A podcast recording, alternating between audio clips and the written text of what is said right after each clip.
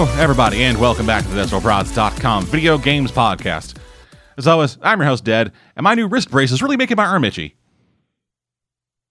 Joining me today, we have Caveman Aloha. and Alex. And I don't have a wrist brace that is making my arm itchy, just so you know.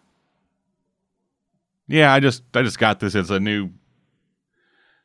It doesn't have any kind of metal in it, so it's not the most like supportive, but it does add like a compress to it, which helps. Did you injure yourself? Eh, too much fapping. Basically. I Basically, was trying not to say that. dude, I walk around with a brace on my right wrist. Everyone thinks that. I, I was deliberately trying not to say, hey, did you fap too much? Ah. Captain of immaturity. Because as we know, you can't possibly throw your wrist out fapping too much. I'm pretty sure it's impossible. You haven't tried hard enough. Uh, maybe not. you really haven't. Maybe not. You got to put in the dedication, man. You got to put in the work. 36 hours later, come back to us. Ha, come. Isn't this a video games podcast? Yeah, it is. And we're about on we're about on brand. yeah, just about. There's a lot of really stupid immature jokes about jerking it. Anyway. Yeah, Alex, you played a video game this week? Or are you just I- are you just here for the masturbation talk? No, no, no, no, no. I did play something this week. Huzzah! And he's here for the masturbation talk. That too. Masturbation talk's just a bonus. You're talking about the latest giant robot Japanese game and then also jacking it.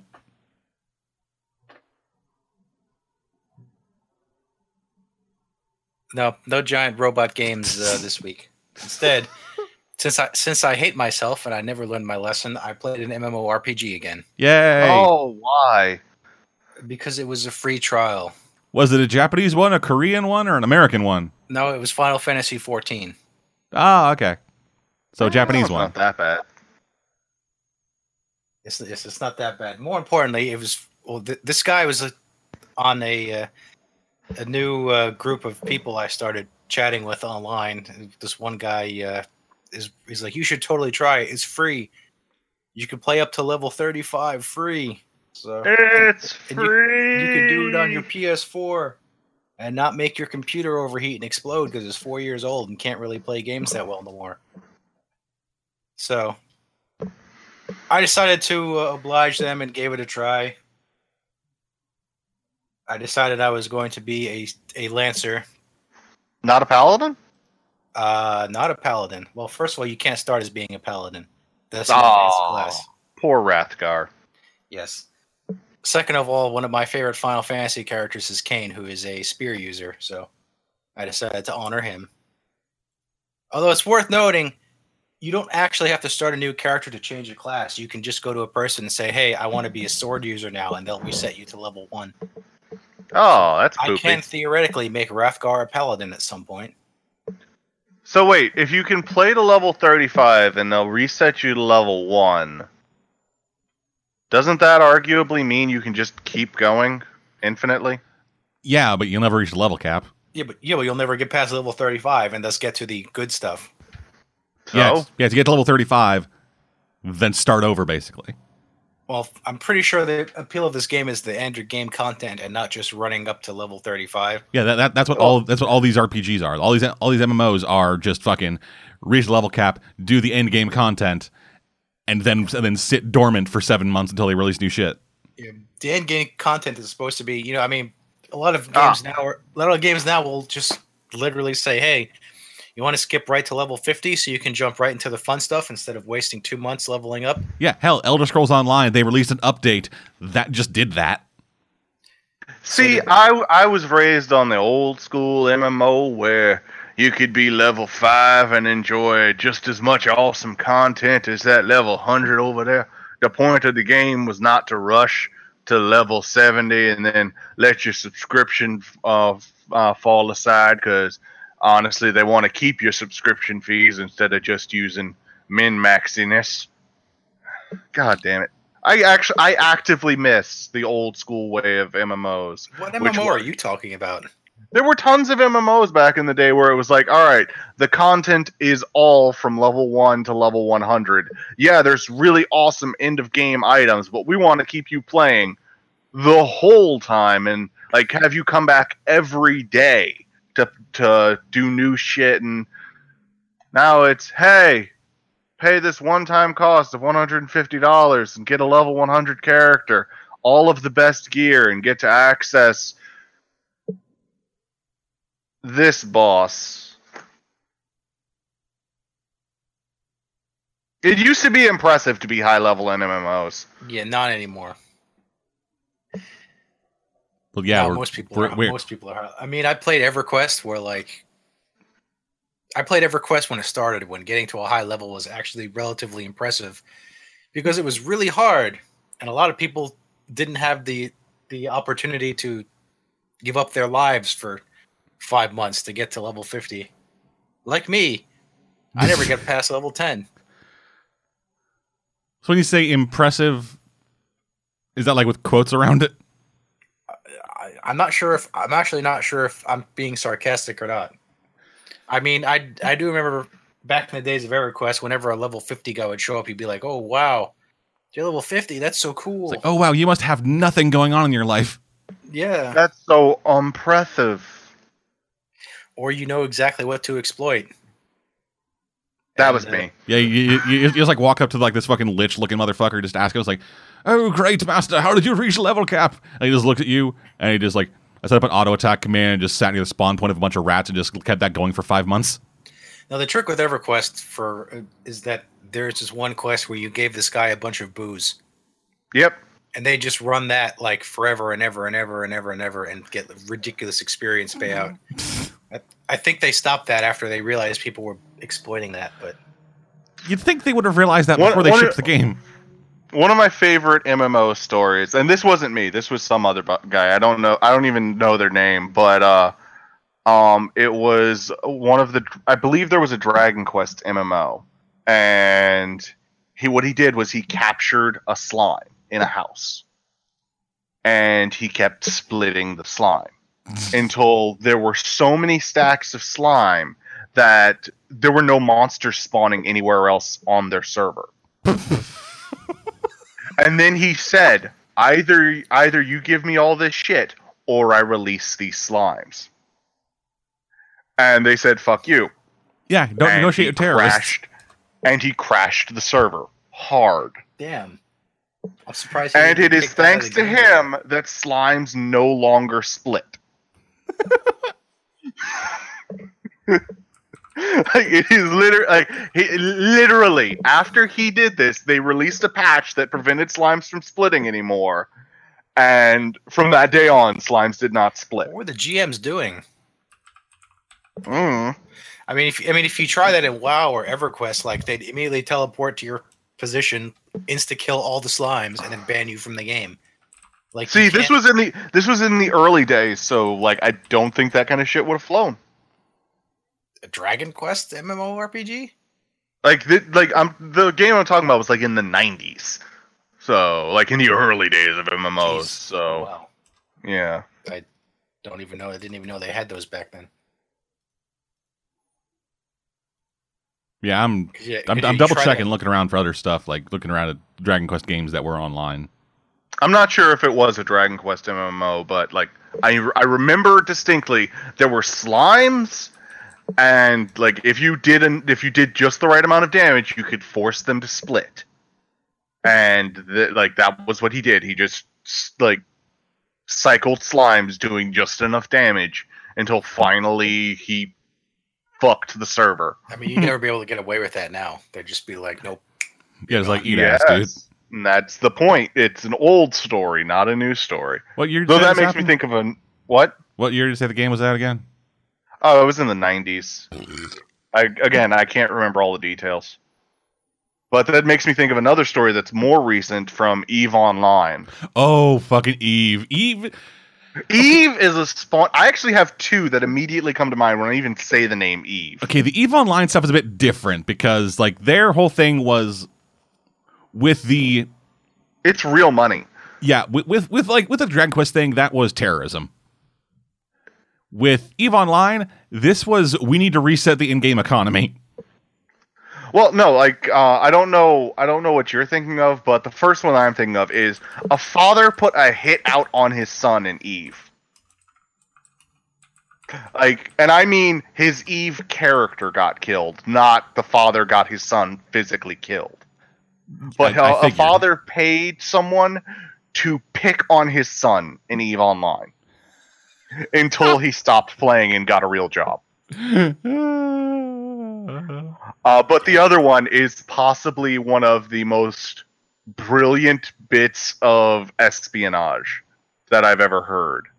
Uh, basically, this guy was getting fucked over by a guild. So he manipulated things so he could join that guild and worked his way up through the ranks until he was finally one of the higher ranked members of the guild with the authority to disband the guild.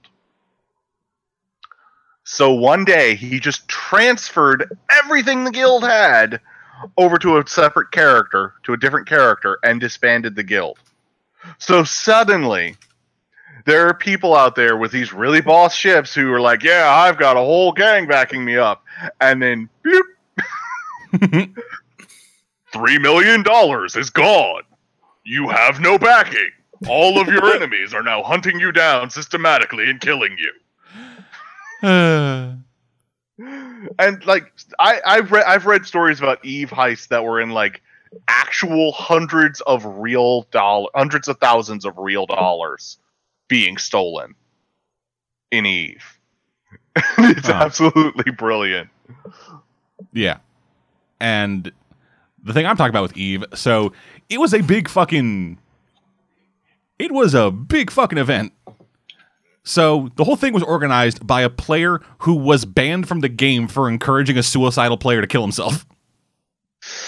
Uh, But then he came back at a fan fest. So this guy used to be the boss of like a very big in-game company, basically.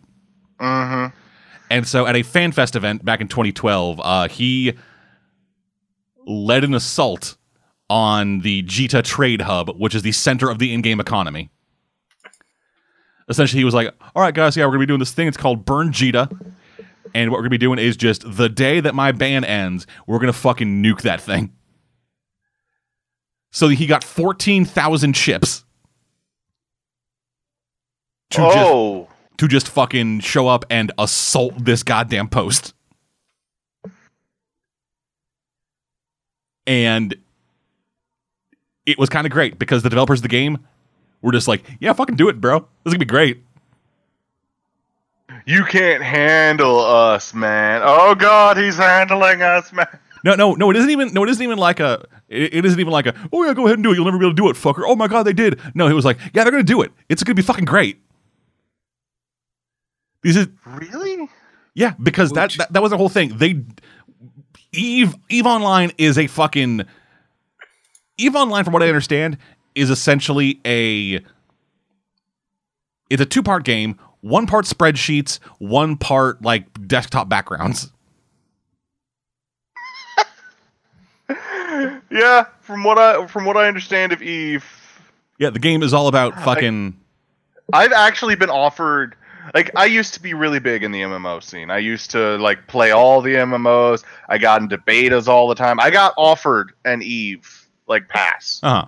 like a free like month for a while. Like, and I was like, nah. I already got a real job. This sounds like another job.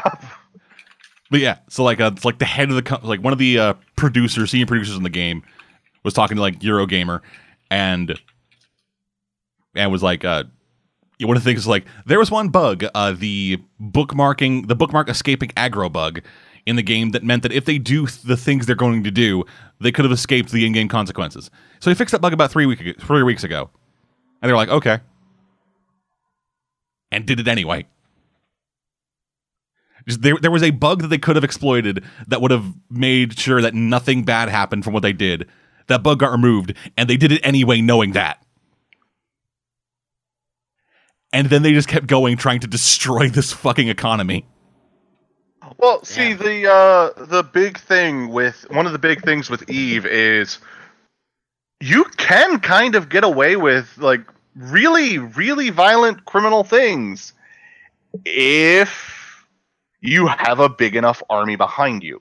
Yeah, and Because really, the only thing that like fucks you in Eve is either a ban or the like pre-programmed massive death ships coming to kill you. And if I remember correctly, again, this could could be faulty memory, but I'm pretty sure you can kill those. yeah, probably.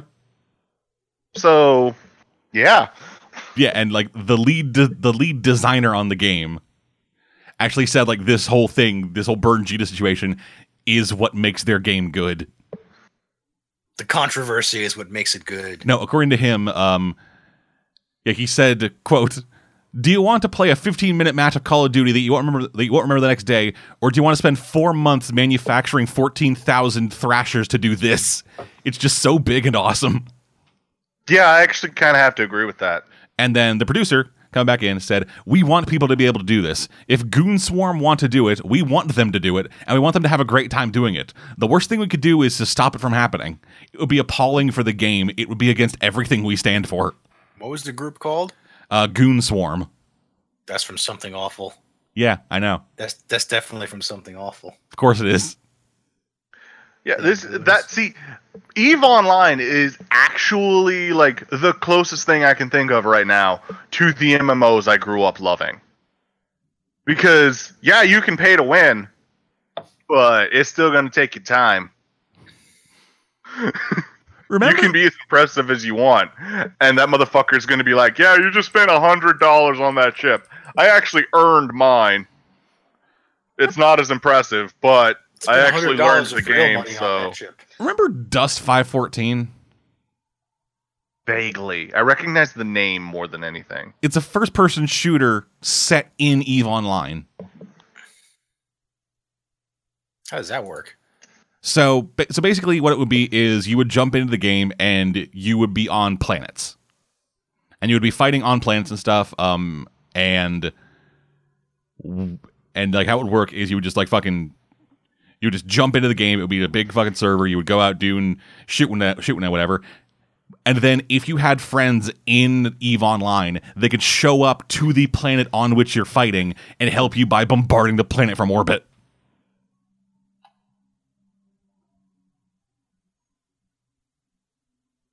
And it was all fucking it was real goddamn ambitious Certainly sounds like it. Did it work? uh apparently it was apparently like it wasn't horribly received but it didn't do all that great Oh, it was Ultima Online. Ultima Online was the one where the slime splitting was done. okay Oh, right. That makes a mo- bit more sense. yeah. Anyway. Uh, back to what we were talking about final fantasy 14 I, I don't don't remember. What was I talk what was I saying about it before we got on this long ramble. i actually do not remember. Okay, well anyway, uh I started playing. It's it's I mean it's basically your standard 3D MMO. Pretty pretty nice actually, graphic wise compared to EverQuest and WoW, although they are like tw- almost 20 years old at this point. yeah but hey, we're gonna be getting a new wow thing Where does Azeroth? Yeah, but I don't think WoW has significantly upgraded the graphics since the game started. I could be wrong because I haven't touched WoW in like 10 years. From what I remember, like every new update did come with like a small graphical boost. So like same art style, it just kind of looks slightly better. Like not, Um, I don't think appreciably better. Maybe. I don't know. I did I never lasted past the third expansion. I'm actually, I'm actually gonna check now. Nope. Okay. So, and there's there's like a it's kind of it reminds me of like the old Republic in that it's not just like go and kill random things and do random quests until you get to a high enough level, then you can do raids. There's like an actual character story. hmm It's like you have to do a story quest to advance the story, and then you go and there's like a cutscene with your character, except your character is the typical silent protagonist that just gestures instead of talking. Because actually, I don't know, Final Fantasy characters aren't usually known for that. No. And yeah, from the looks of it, um, with Legion, a expansion pack for WoW that came out in 2016, I think, uh, there was a there's a graphical overhaul. Well, I'll have to look at the pictures in a little bit. Maybe it'll be better. So, so I ran around with my spear, killing fungus creatures, and other small wildlife, like in typical early MMO. And uh, I prefer the original. which original? Uh, Dead Man just posted an Imgur of the graphical update. Oh, oh, didn't even know it was there. Yep, it is. The original does look better. Wow. Yeah, I like the new one well enough. good old Torrens. I mean, it's all right, but you know, Final Fantasy 14 looks better than both of those.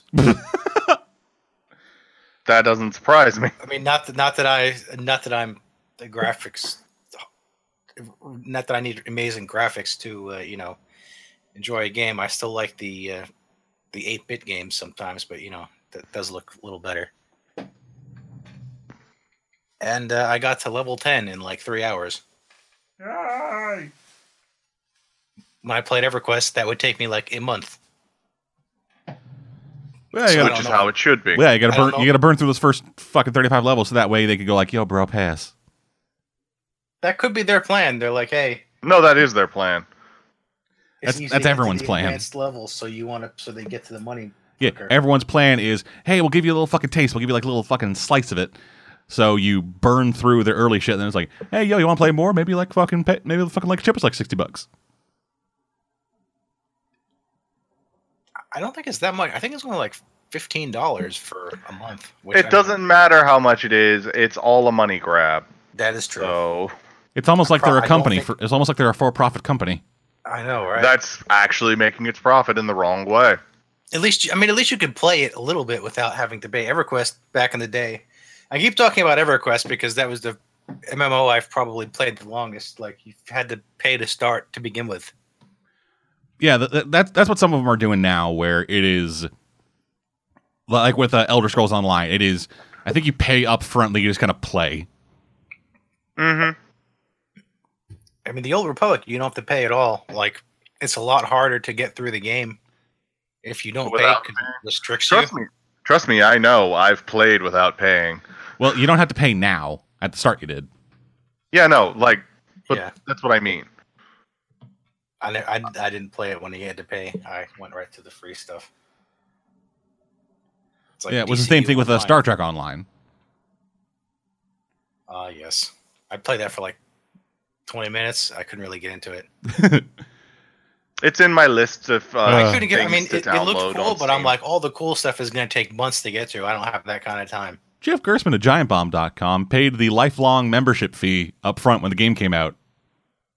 It was like 250 bucks, and then Jeez. it went free to play. Ouch. I hope you got some kind of perk for that. Yeah, I got like in-game currency and items or whatever.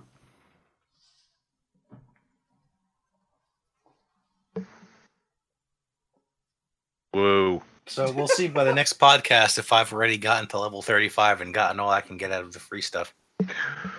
Uh, two weeks. How long have you been playing?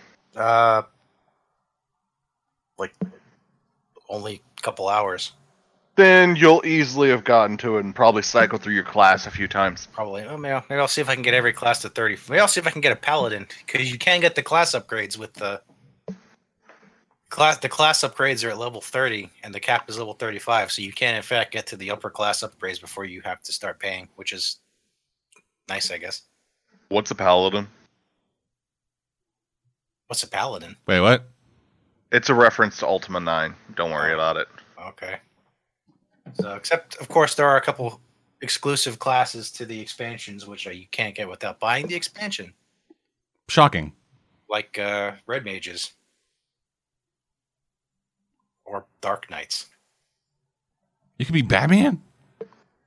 Yeah, you can be Batman if Batman wore black armor, had a giant sword, and his entire skill set revolved around damaging himself to cause damage to his enemies. So medieval Batman. Yes. Yeah, I was, I was, I was going to say like, yeah, that's that's Batman. So I will use my blood magic to hurt you. Alleviates the pain of my parents' murder. Now I kind of want to play this game and just like go in as a dar- uh, with the intention of being a Dark Knight and name my character Bruce Wayne. I mean, you could do that. and then get a companion named Selina Kyle who eventually leaves you because she thinks you are because she thinks that she will destroy your existence of pain. Fuck Batman 50. I was trying not to say that, but of course you had to go there. Yeah, of course I fucking did. It just happened. Ugh. And it's still terrible. Fuck that book. I was talking about the Titans, actually. Fuck that too. I, well, I know, but you know, Right, I forgot that that line was in there. yes, it was. I mean, that's all people seem to care about. I wasn't I wasn't referencing that. I was referencing the fact that Batman 50 is a bad issue of Batman. Fuck Batman and Black Starfire. That's pretty much all people care. Well, no, it's, I don't it's not it's not Black the race, I Starfire, it's Hooker about her- Starfire. Yeah, I care about her design, which is terrible. Yeah, her being black doesn't fucking matter. Oh, just her. Just the fact that she looks like dog shit. Racists hate Black Starfire. Fans hate Starfire's design. Also the also the effects like th- they're not oh, the, the effects are terrible. yeah they're not the effects of somebody who a has done visual effects before or b knows what Starfire does. You know what they are? They're Godzilla 98 trying to do atomic breath. That's a lot of fish. Yeah, there's a lot of dead gang members. I must. I must say that's a lot of fish. Whenever reminded of Godzilla '98. Well, yeah, that's that's the joke now. But yeah, all of Titans looks terrible. Starfire's just getting the brunt of it. This is truly the worst timeline. Yeah, Starfire's just getting the most coverage because she's black, and so And there are a lot of racists uh, uh, out and about right now. not necessarily a lot, just very loud ones. True. Yeah, that's the thing. Right? Everybody's like, "Yeah, there's a lot of racists." It's like, well, that, You know what we should do? We should start treating racists like how bigots want us to treat homosexuals. Oh wait, we already do that. Never mind. Yeah, But we should call it their coming out parties whenever they uh, announce that they're racist to the world. or we stop giving them attention. I think it's funnier to imply they're gay. Yeah, but then they'll get mad and more people come out of it, and then news outlets will cover it. Then they'll get more attention. Thus, they'll lean into it. It's never ending cycle. No, it, it has an end. Just fucking Ignore them. yeah. They're like Freddy Has an end, but Krueger. They only have do it. power if you care about them. Gotta believe. Just like they say something racist, you say that's racist, and then leave them alone. That's racist. They'll keep fucking screaming their dog shit, and if people aren't there to respond to it, then they'll get fucking mad and probably end up accidentally killing themselves by by uh, tripping and impaling themselves in their bottle of fucking two dollar beer that they're drinking from their fucking sister. or end up destroying their uh, organization from the inside with their infighting because it turns out racists just don't like people. There have been a few racist organizations that literally tore themselves apart recently. Moving on, please. Yeah, I forgot what I was love of going to God. say because because of all that racial talk. So anyway, um, yes, Final Fantasy 14 is uh, pretty good for an MMORPG, I guess. For the three hours I've played it, Ring endorsement. I'll yeah, I'll keep on playing it and see if it it sucks or any other form of uh, badness. And well, I didn't play anything else. I did, however, watch a friend play something. Does that count? Mm-mm. I'm gonna say no. Oh, okay.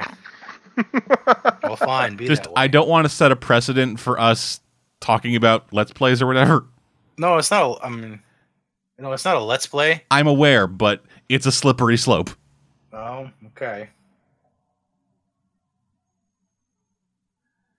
Then uh, okay, I guess that's all I have to say then Alrighty then. for my one game that we spent a very long time talking about racism and other MMORPGs. Glad I could broaden the scope of the cast. It's how podcasts work. Anyway. So I, I had a bit of a journey with video games. Are we not about to talk about Let's Plays? No. Is that a metaphor for something? Nah, just I had so there were two games that I tried to buy at the beginning of this month that I thought, yeah, I'll play these. We could talk about them. Uh, first one was Sphinx and the Cursed Mummy. So this was a, this is the game. Uh, it was re-released on Steam recently, but it was like a PS2 era third-person platformer. In the I've vein of of this like a. Crash Bandicoot or Spyro or whatever. So you did buy this game. Yes, I bought this game. It was on Steam for You seventeen dollars. You said I tried to buy it like somebody stopped you from buying the game. Let him finish his story. So I bought it, installed it, and started playing it. And I got 10 minutes in and get asked for a refund. Ouch! Oh, so that's what you meant by tried. Okay. Yeah. It was that bad, huh? Yeah. Like it. So getting into it, it immediately felt weird. Like there was. It felt like there was like some kind of delay on anything I wanted to do. Like not a super long delay, but a delay that was noticeable enough to be frustrating. So like I would go try to do something and then I would and then I would and then it would be like, all right, so yeah, go do this. And then like less than a third of a second later it's happening, but it's still like, oh god, this feels so sluggish. And everything felt And super on a platformer, that's really gonna fuck you. yeah, and everything felt super imprecise too.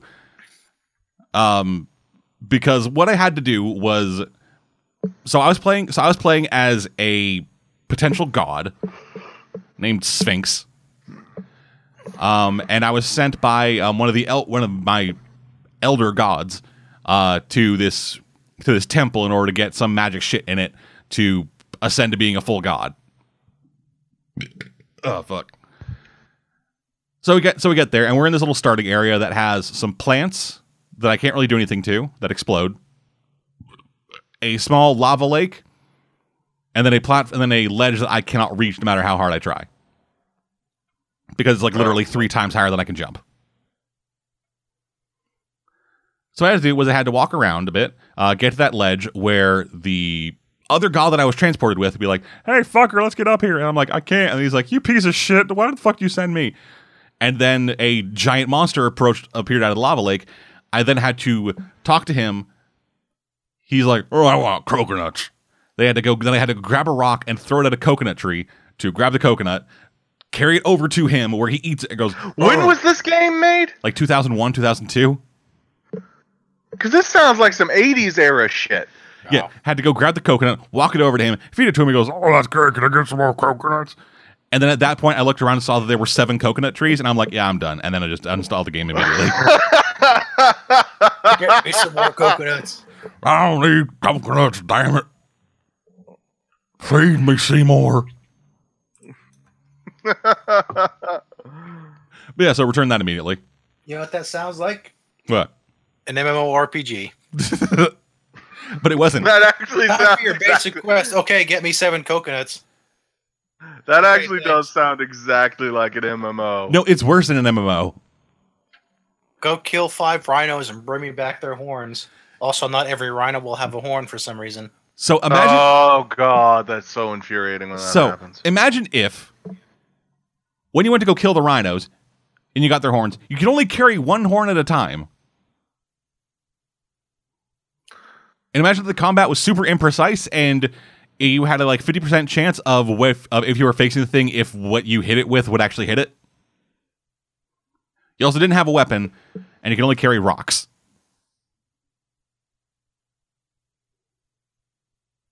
It's so much worse. Can I get a refund on the time that I had to learn about this game? Yeah. So return that. Still waiting on the play that game. But yeah, so I returned that. Still waiting on the refund. Like it's processed. It's like it's been approved and everything. I'm just waiting for the bank to process it. Mm-hmm. So in the meantime, I went down to my local video game retailer, I Man Video Games, to pick up a game, and I was like, so I, I wasn't sure what I was going to get because I had spent the last couple of weeks thinking, oh yes, Spider Man comes out next week. Because for some reason I thought August was September. You're wrong. It's not. Yes, I know. I'm aware. So I went down there October. and ended up picking up the new God of War because I'd heard like fucking banger shit about it, and I wanted to try it out. So bought it, took it home, put it in, and it was copying data from the disk. It got about seventy five percent done, and then just stopped. Uh, Turned out the disk was fucked. Did you get a new one? Um, I exchanged it for Shadow of War. I mean, why didn't you just ask for a non-broken version of that game? because Shadow of War and God of War aren't that far off from each other. No, they very much are.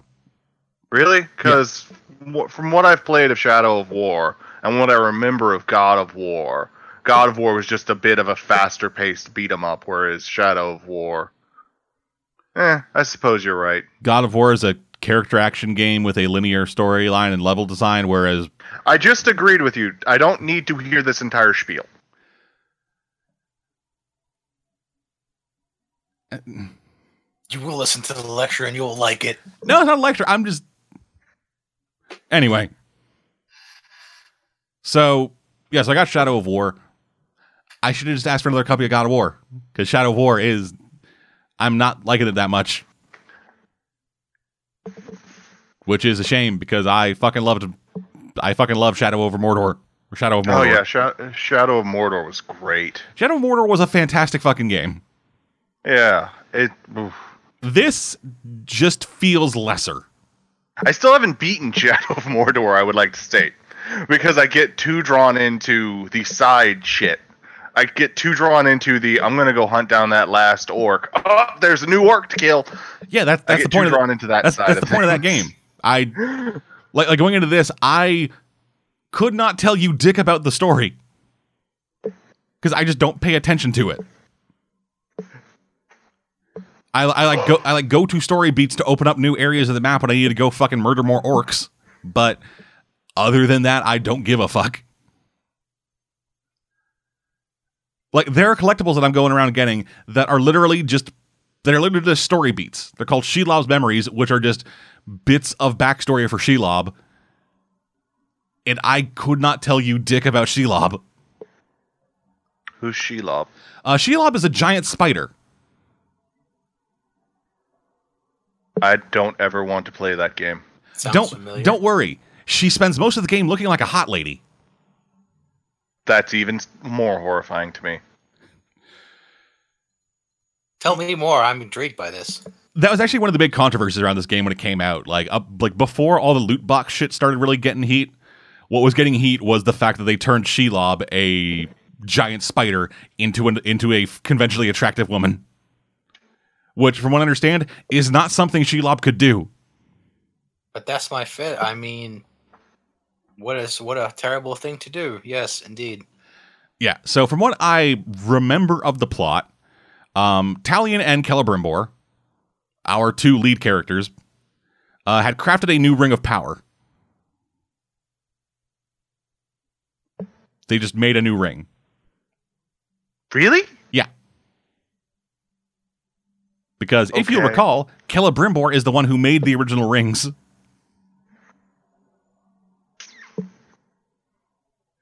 Yeah, I don't know if you remember any of that from the actual game Shadow of Mordor, but Celebrimbor, the elf, go- the elf ghost who is currently possessing you, was tricked by Sauron into making all of the rings, including the Ring of Power, the One Ring, all that shit. That was that was all him.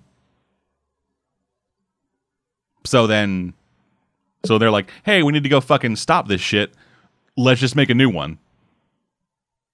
So they do, and then Shelob immediately steals it. Just fucking the second they finish making it, Celebrimbor gets fucked away, and then Talion goes to rescue him, and Shelob takes the ring. and then later gives it back to you for reasons that I do not care to know. Yeah, in this game, um, this game is mostly just you trying to. So, so, the, so the game is all about um, growing tensions between Talion and Celebrimbor, where Celebrimbor is all, hey, we need to murder everything. Everything needs to die so that Sauron cannot come back. And then Talion is all, I want people to not die while we're doing this. And Celebrimbor is like, fuck those dudes. Like so far, like 50% of the dialogue that I've listened to between Celebrimbor and Talion is Celebrimbor saying, hey, we need to go do this stuff. But Talion's like, but people are going to die and I want to save Gondor. And Celebrimbor is, shut the fuck up, you pussy. We have bigger things to do. And then Talion's like, well, I have the body, so fuck you. And they leave. And that's most of the dialogue that I've listened to.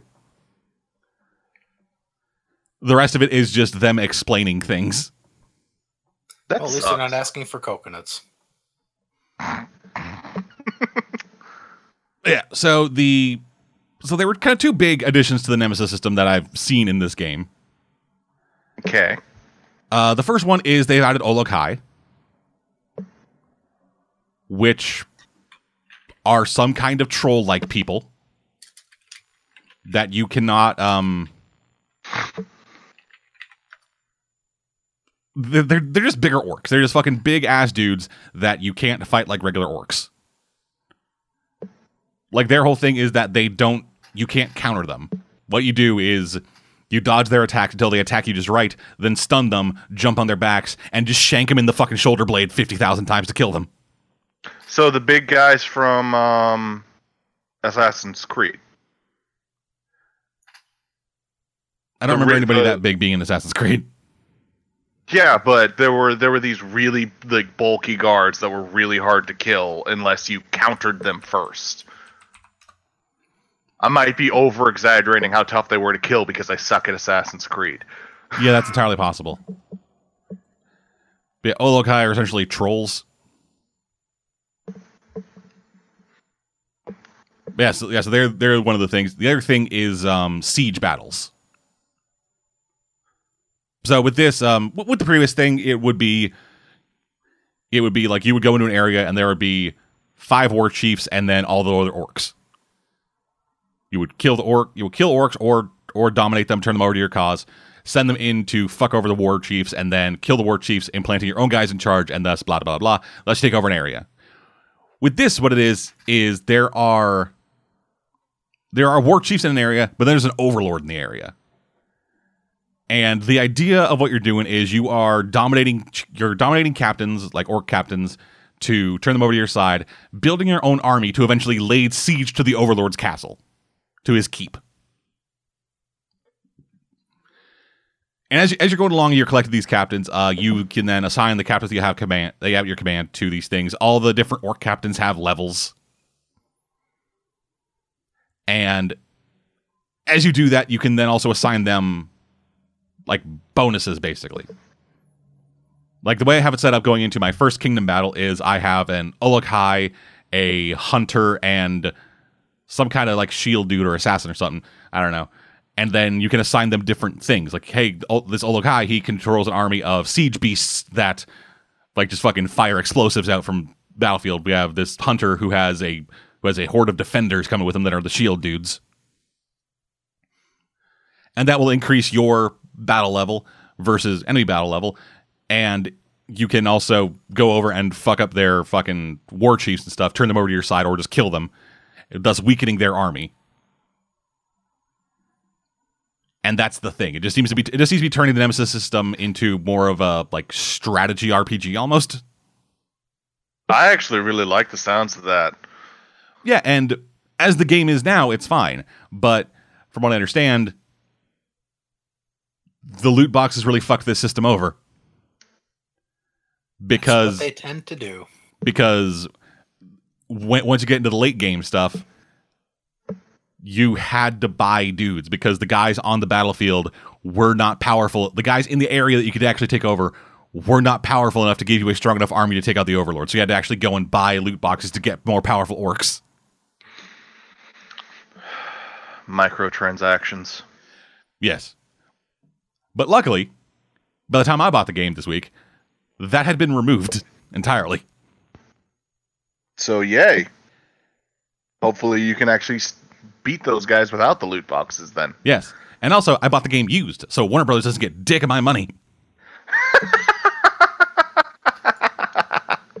like, I could have gotten the game brand new for the same price as I got the used God of War. But they also had used Shadow of War for 10 bucks cheaper, and I'm like, yeah, fuck Warner Brothers. so I got a, so I got a 10 buck refund and the game. Nice. Nice. And Iceman was fucking cool. They're I talk about him all the time, but Iceman's good people. At least my local one. I don't know about the one in a different city. But anyway, yeah. well, So when I move to Canada, I'll have to move into your area just so that I have a reliable game sto- game shop. yeah. They also have And they also not have records. so we can play D and D at purpo- in person at all. yeah. I'm playing D and D in a church basement now. In a room with no ventilation and five people. Well, they're punishing you for Sounds like hell. playing the devil's game. Well, you'd think that would be Magic the Gathering because Magic the Gathering is taking place in the next room. But they have more ventilation and a small air conditioner. Oh wow! I guess Magic the Gathering is less of a sin than D and D. Who knew?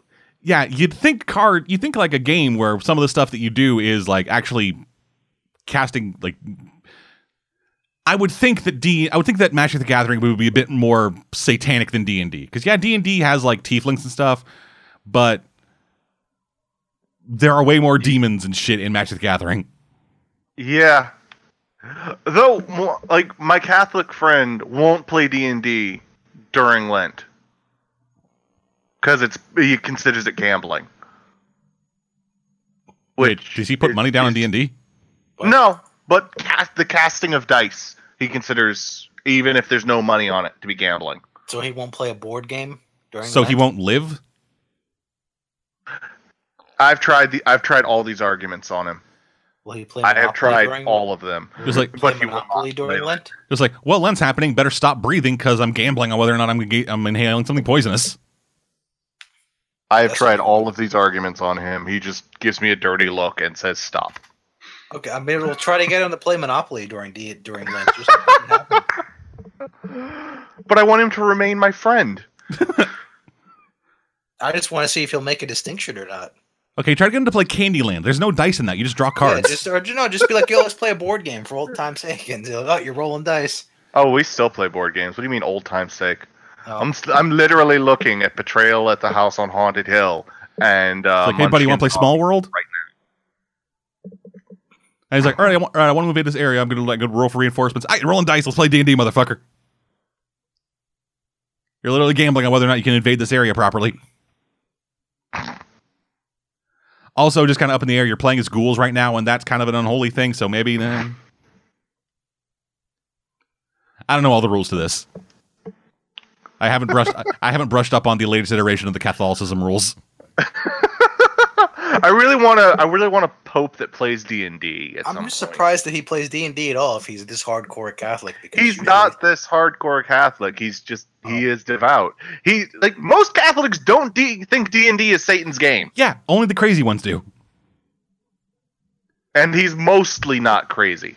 Yeah, like there's there's just between like being a devout Catholic and being a crazy person. Like going like, oh, I don't. I was like, oh, rolling dice is a form of gambling, and I'm and that's not something I do on Lent.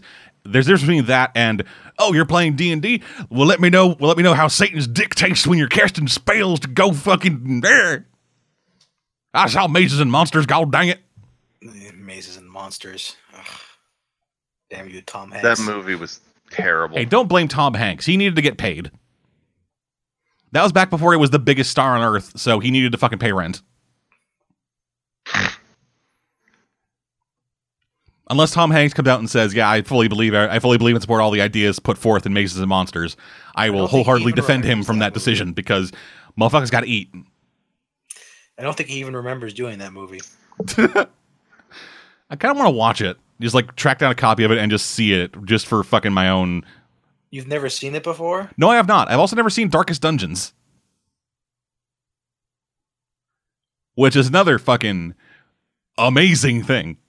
Clearly, we need to do movie night. Hey, we literally have a series on this fucking web. We literally have a feature on this website where we sit down and watch movies. Uh, that is only available on Amazon Prime Video.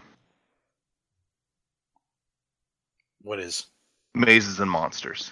Oh, if only there were a way for us to set up a get set up an account to get a free get a free trial membership of Prime or It's two other bucks. things. It's two bucks on Prime. Or It's you could just find on- it somewhere else. Well, if only there was a way for us to you to us to get two dollars from the community to watch videos. If, if only there was, if only there were sites that just put. Cayman doesn't up do that. Caring about laws. Cayman doesn't do that. No matter no matter what argument you give me, is terrified of any of that. Damn.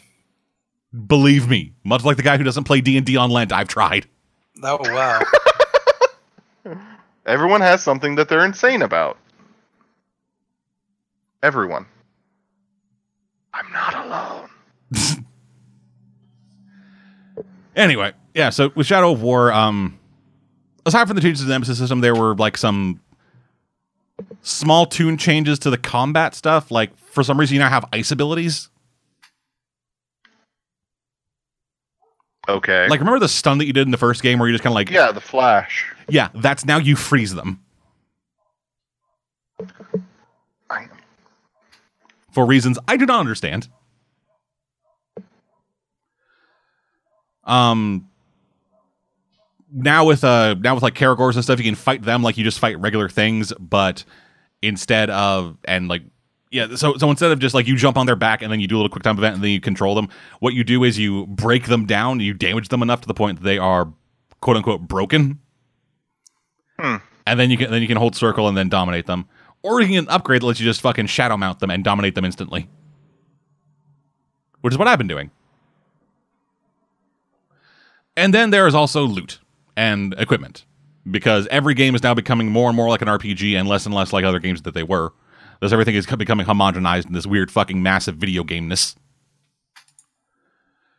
But yeah, pretty much everything that you have on you uh, can be swapped out for a better version of it that has slightly higher numbers.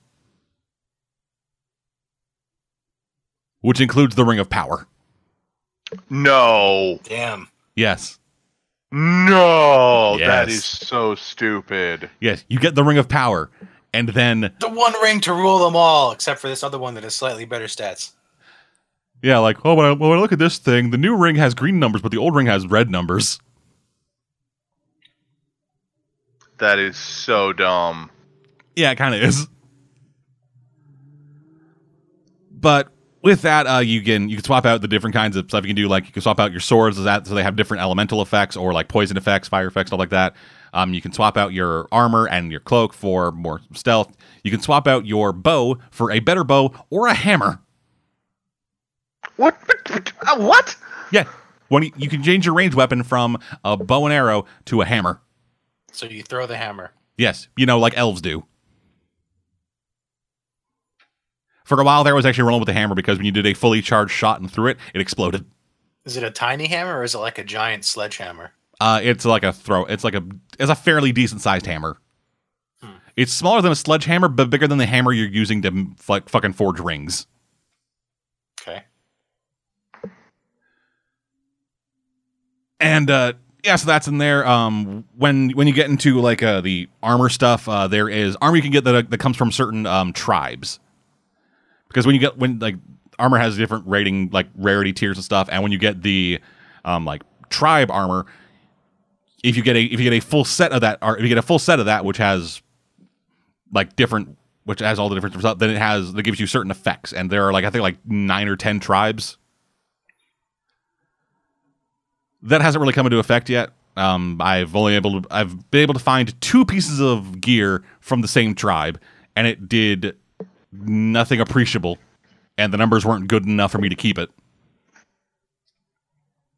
I love it. I like, that's the one thing that is the dumbest in these video games. Like set bonuses, set bonuses. Uh, literally, the the set bonus is worth less than me, you know, having a better piece of armor. Yeah. But set bonus. No. Don't you want all your shit to match? Yes, but You'll be the prettiest isn't worth it. princess. Make the set bonus worth it. But that's hard. Too bad.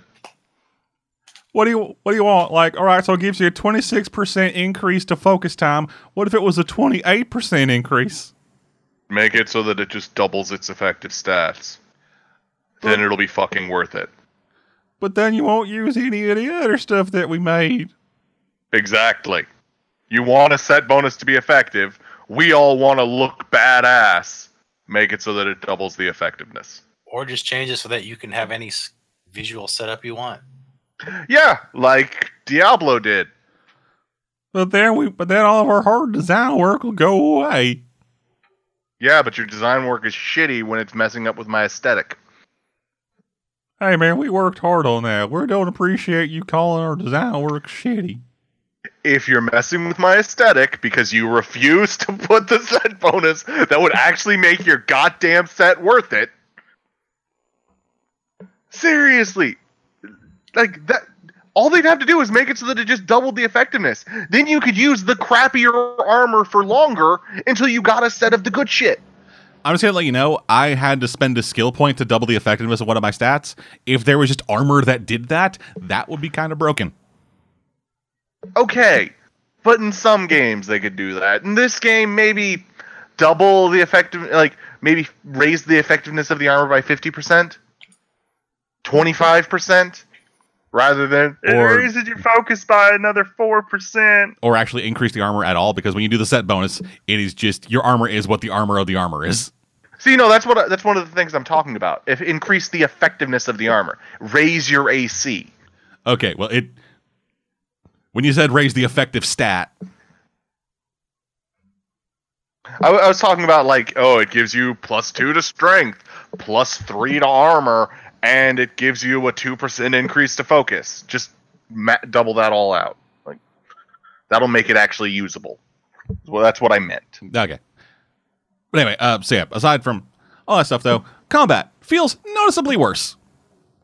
That sucks. Yeah, this is very much the Batman Arkham City of the Middle Earth Shadow series. Hopefully, it doesn't kill the series because I really enjoyed the first game. I love the Nemesis system. That is quite possibly one of my favorite things to come out of modern gaming. Yeah, it's really cool. And hopefully, the next game that releases is not the Arkham Origins of the series. Ooh.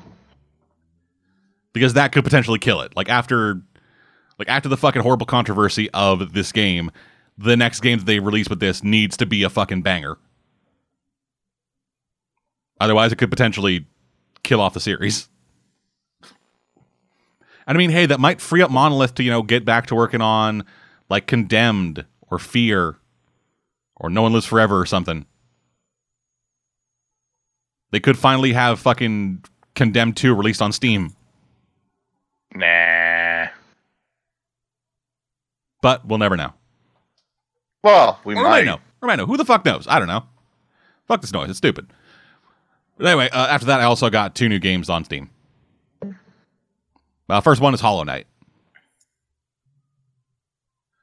Hollow Knight? Yes, Hollow Knight. Uh, you were playing as a bug dude uh, who continually goes into dungeons and explores, fights monsters, gets items to head back up top to go do other stuff. You rest on benches and stuff to save your progress. Yeah, it's it's just like a fu- it's like a fun little cartoony, um, like rogue like ish kind of game. I, I haven't gotten too deep into it. I think I've only played like fucking thirty minutes of it. Okay, 40 minutes of it, but still, same kind of thing. Uh, not a whole lot has happened, and I haven't really gotten a super deep look into the actual game or really been able to cement my opinions on it yet. But one game that I have played about 40 minutes of that I have cemented opinions on is Hellblade Senua's Sacrifice. This game's fucking great. Just from everything that I've seen so far, this game is kind of fucking fantastic. And what's also fantastic is the behind the scenes of it. which are great. So the game, the game in leading up to release was billed as a indie AAA game. What? Yeah, the idea the idea with the game was that they built it with a indie development sized team, with indie development sized marketing and indie development sized goals, but with the quality of a AAA game.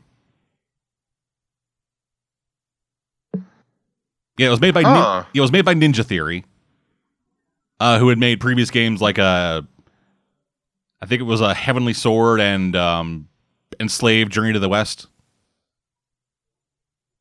They made some really good games before, Yeah. and they made this game by themselves.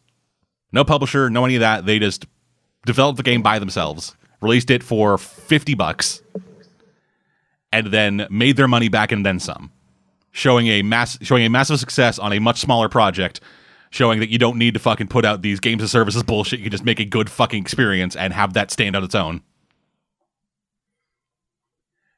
And then they got bought by microsoft so they're fucked. Oh. but this game it actually was a fucking kind of massive upset in the in the game the game thing. I think when, it, when the game came out and it was on sale so i picked it up. And this game is fucking beautiful this game was built on unreal engine 4 and they put in the fucking work for it. Like art wise design wise animation wise animation has always been uh ninja theory's strong suit and it fucking shows in this because dear god it looks gorgeous. I was also interesting about it is uh, it's a game about psychosis. So you are playing as uh, this girl Senua, uh, who starts out um, just in a log canoe going down the river. Oh, I've heard about this game. Yeah, while you are just surrounded by dead bodies, just I've in the river on game. pikes, on just fucking posts and shit. And the entire time there is a narrator talking who is talking like in the third person about Senua and what's happening. And then Senua actually looks at you and talks to you, the player, because she has psychosis. She has a definable mental disability that the entire game is built around in like th- in like thematic context and the way it works in the world.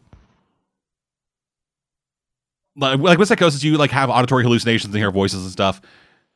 She considers this curse she thinks she is cursed. And the voices that she hears are furies as she calls them. Just like fucking horrible demons that exist inside her head telling her all kinds of horrible shit. And it shows up in game of actually you of like you moving forward and like something happens and then the voices in her head react to it. And it all works through sound design of just like like the voices are like barely heard in the background just whispering. Sometimes they're screaming. And and a lot of times it's overlaid with the actual narrator discussing what's happening. Because the narrator herself is a character kind of. And it all works like me. it all works visually it all works with the audio. And i also got into like the first combat situation in the game where i just got fucked because they're supposed to die. Because it shows a mechanic that if it was real would have been great so when so, so the so the whole the whole idea with the game is that Senua is trying to get to Helheim to go talk to the goddess Hela to have her boyfriend to have her lover Dillion resurrected because Helheim is apparently a place you could just get to. Uh, depends on the myth. Yeah, and this is a bunch of wood. Yeah, so uh, you head there with carrying Dillion's head. Like you just have your fucking you, like she just has her lover's head wrapped in cloth around her belt the entire game. It is a trippy experience. Yeah, and so so you walk through and you get into the first combat situation, and the combat is interesting. Uh, it's like the combat is mainly single target, but it's single target and can be group combat at the same time. So you just the second combat starts, you draw your sword and you lock onto an enemy. You then use the right stick to switch between enemies, and the th- the situation that the situation that I got into was the situation in the tutorial at least was um three v one, which I ended up losing because you have to because it because it explains a mechanic there, where when you die. So like when when she initially arrives at Helheim, like at the door, uh, one of her hands begins rotting away and turning black, and that is a mechanic throughout the entire game. Because uh, because after you die the first time, the camera kind of pans up and just text you just see text saying every time you die the rot will progress. If it reaches your head all progress is deleted. Oh fuck. so it's this idea of permadeath in a linear story Yeah, just for anybody who's uh, listening and is confused as to why I sound like I both know about this game and don't, I have watched stuff on this game in the past. yeah I've co- never played it myself. the game came out a few years ago so there was a lot of coverage of it yeah, but yeah yeah so one of the that is that is absolutely brilliant. yeah it's not real though Well, that also doesn't surprise me, but it's still brilliant. Yeah just if i didn't know that that would be the most fucking terrifying thing Yeah, I'd be sitting there like, ah, I can't get into this fight. I'm low on HP. Instead of, eh, if I die, I'll just respawn. yeah, it adds this other layer of tension to everything, and it is kind of undercut by the fact that I know it's fake, but still. Yeah, and like I said, the game is just fucking gorgeous. This this sells itself at this this game sells itself as a game, but it is definitely an experience kind of thing. Like, yeah, there's there's a game in it with like puzzle solving and the combat and stuff, but a lot of it is just story and performance by our lead actress because it all it is all mocap on her. It's all mocap that works very well. Like there is a bit of the uncanny valley to it, like not a super high amount. Like it's done really well, but when she moves, there's occasionally just like, oh, that's not how a person's face looks. But it actually kind of goes with the whole like mental psychological damage kind of thing to it. Where it all just kind of sells it at giving this whole giving the entire proceedings just this weird like underpinning of just unease. And yeah i'm gonna be playing i'm gonna be fucking playing more of this. This game is fucking great from what i've played so far. And yeah i would have loved to see more games like this. This was this is a real pleasant surprise for me because I did not I did not really have a lot of expectations go expectations going into the game. I was like, yeah, this might be pretty good, and I am really digging it so far. That might change. Honestly, that might change by the end of it. Who knows? On at least watching a let's play of this. Yeah, that might change by the end of it. Who the fuck knows? But until then, I'm just gonna be fucking soaking it in. Like you have genuinely sold me on at least watching a let's play of this because this sounds fascinating. Yeah, one thing that is a bit iffy. I'm not sure if it's about my system or what, but um, there's some hitching every now and again. There's like frame rate will drop for no real explained reason. Like I'm not I'm not like playing it on like the highest graphical settings. I'm playing it just on the second highest tier, which my system meets it. Like you need, a, you need at least a 960. I have a 970, but yeah, just every once in a while the frame rate will just like take like a five or six frame hit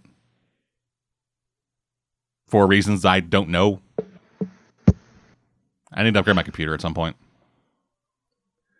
I have a new I have a new build all like fucking laid out. I I just need fucking three thousand dollars. you heard it, one fan. Get on it. Get to work. Patreon.com slash Death Door Frauds. Well, hey, if I if I take my time in three hundred months, if things continue as they are, I will have the money. As long as I do not touch our Patreon money at all for three hundred months.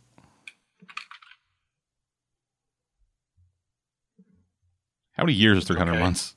That's 25 years. All right, so yeah, by the time I am Yeah, so by the time I am 50, assuming that Patreon has continued and our one patron has stayed on the entire time, then I will have the money for a new computer, as well as probably already getting geared, as well as like probably by the time I order those parts, I'll get into geared to income housing. Because based on the wait times I've seen, that's how long I have to wait. By the time you're 50, we'll probably be playing games beamed directly into our brains through our cyborg implants. By the time I'm 50, this website will have probably died. The internet may no longer exist. Yeah, it'll just be fucking soup. It'll just be the singularity hive mind. Or the internet will have expanded, and all of a sudden we're living in fucking Summer Wars or whatever. Or World War Three will have happened and we'll be out in the wilderness shooting at coyotes. Oh, by the time World War Three happens, I'm dead. You're already dead right now. Yeah, but I'll be like deader, deader. Like fucking World War Three begins, and the second I hear nukes are the nukes have launched, I'm just like, well, that's it. And then I just fucking slit my own throat. Why? Who's going to nuke Canada? Maybe they'll miss you. No, no, they won't nuke Canada. They'll nuke everywhere else where Canada gets their stuff. Ah. Like the nuke will definitely hit Texas, which is where the website is hosted. Oh. They will hit other major. They'll hit other major American cities where other New websites and the internet and all of my services are hosted. I mean, I'll be gone because they'll hit New York and I'll be hit from the fallout from that. So I'll probably will- be safe. you guys will have to go on without me. No, it'll be irradiated gators. They'll, Yeah, they'll- I'll be safe. yeah, they'll bomb next. They'll bomb next to Louisiana, and then all of a sudden, a bunch of your gators will like grow massive sizes and become sentient.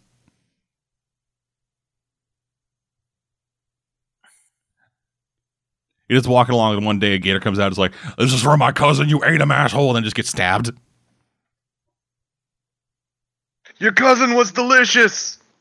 So was yours. Which one? I don't know. I've eaten a lot of them. I only have two. I think. Well, there you go. I don't know. Okay, moving on. That's what I got. Okay, man. All right. Well, uh, there's going to be a bit of a spoiler warning coming up because uh, Dead just finished, uh, uh, well, finished recording his uh, Danganronpa let- Let's Play, right? Uh, not just. I finished recording it a couple weeks ago. I think it's, I, th- I talked about it on the show with you. Well, I replayed through all of Danganronpa, so I actually remember the damn game. Uh, and that actually got me on a kick for uh, visual novels. But Danganronpa, first off. Yeah. So just just for for reference to anybody out there, um, I just uploaded part. Fi- I just uh, posted part fifteen of the playthrough series. Um, there are 19 parts total. I finished uh, editing and getting it all recorded and uploaded and stuff on July 24th. So, I finished the game. We'll be getting to that soon. I have talked about my opinions a bit, and we talk about it a bit more here. So if anybody, so if the one person watching Let's Play series doesn't want that fucking spoiled, I guess. Thank you for being loyal. You um, missed an episode though.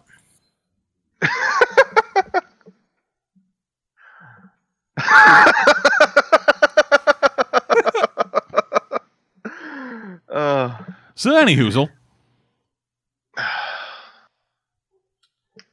Ding and rampers. um, yeah, I love that game.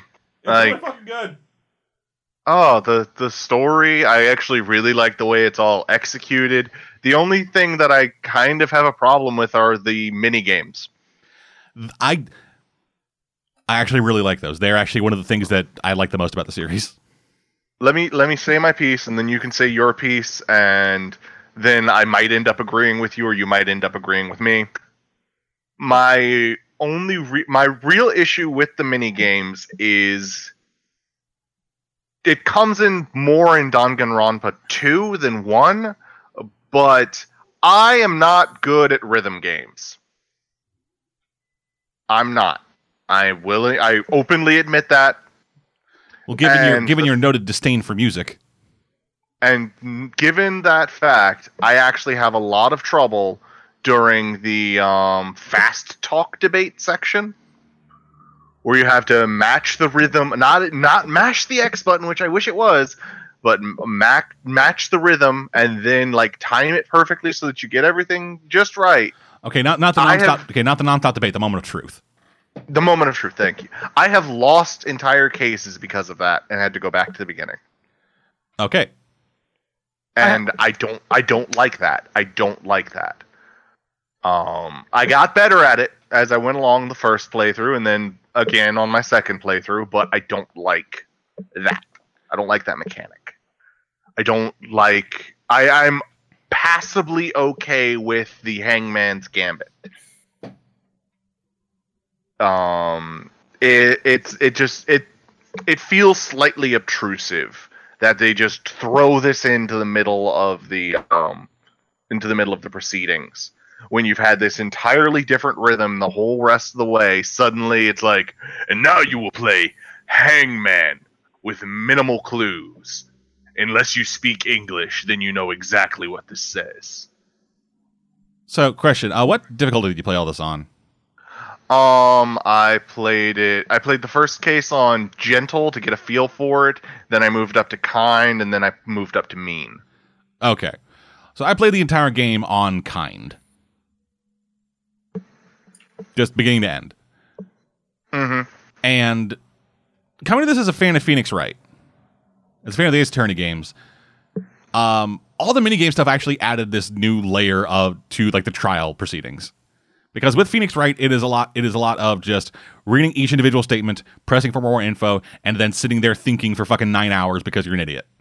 And objective. See, I actually can. I I like I like what the mini games add, especially the the nonstop debate. I love that bullet thing. Like, Oh yeah, the, non- the nonstop debate is the best part of that fucking game. I like. I fuck. Oh, oh, I love that. I love that mechanic. It's Yeah. so good. And and like the, Um, and like the rest I of the, actually I don't have the hugest problem with the Hangman's Gambit. It's just a few things that I'm like, this feels obtrusive. It doesn't really flow perfectly for me. But like, I love the nonstop debate. And if it wasn't for the fact that it's a rhythm mini game, I could even get into the moment of truth. yeah, the, mo- the But moment- it's a rhythm mini game, and I suck at those. I'm fine at them. Like, like, yeah, I'm I'm pretty shit at a lot of games because I'm there's record of me being shit. But the only one I've the only one of those I've ever actually almost failed at was because I would get to the end with the final statement and then I forget that I can have multiple truth bullets at the moment of truth. Oh god, I hate that. Because I like while I'm doing it, I've also got to be switching to the right bullet because I remember which bullet's the right bullet, and That I, that I had no problem with really. It's uh like I I come from a musical family. My dad's a drummer. I played guitar for years, and I'm very cons- I'm very seriously considering getting a bass. So music is music and rhythm are not a super problem for me. I come from a family of writers. Yeah, that's I can predict story beats very easily. yeah. So we have our strengths. Uh, the moment of truth stuff, I I kind of like the moment of truth stuff, uh, just by just through implication. Like, yeah, it's a rhythm game, which does kind of feel weird, but I just like what it actually is in terms of the like flow of in, in terms of the flow of the story of a trial. Because for, the, for, those, actually- for those that know, the moment of truth is um there there are points in the there are points in the trial where you are where you are like giving all your evidence and it's like yeah this this happening boom boom boom and then one person will just start freaking out and just refusing to accept what you say or even listen to you. So what you have to do is you have to go you go into the moment of truth and what they do is they will throw statements at you just saying yo shut up fuck you you're wrong asshole and then you have to shoot down those statements with your fucking logic or whatever whatever the whatever the bullet in that game represents and then at the end of it they will have their one statement of this is the thing i do not believe and thus fuck you and then you present the proper evidence to it and then that will break them so you can continue the trial Kind of like how in Phoenix Wright, after you've presented the evidence, they start having a freak out on the stand, and it's the most hilarious thing. yeah. No.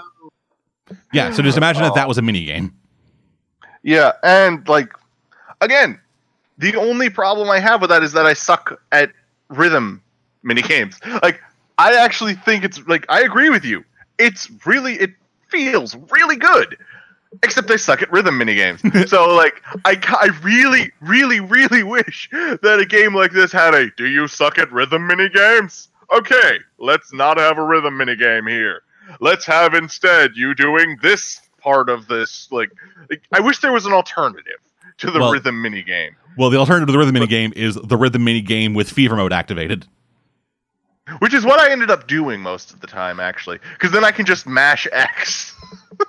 Ah. I'm not even lying. Hand to God, I would just start like I'd activate fever mode and start mashing X and hoping, and then like okay, it's too late. Mash triangle. Honestly, I am just talking about it more and more. I am tempted to just release every episode I have I have stored up for Danganronpa at the exact same time, just so I can immediately install Danganronpa 2 and start playing it. Oh, you haven't started yet?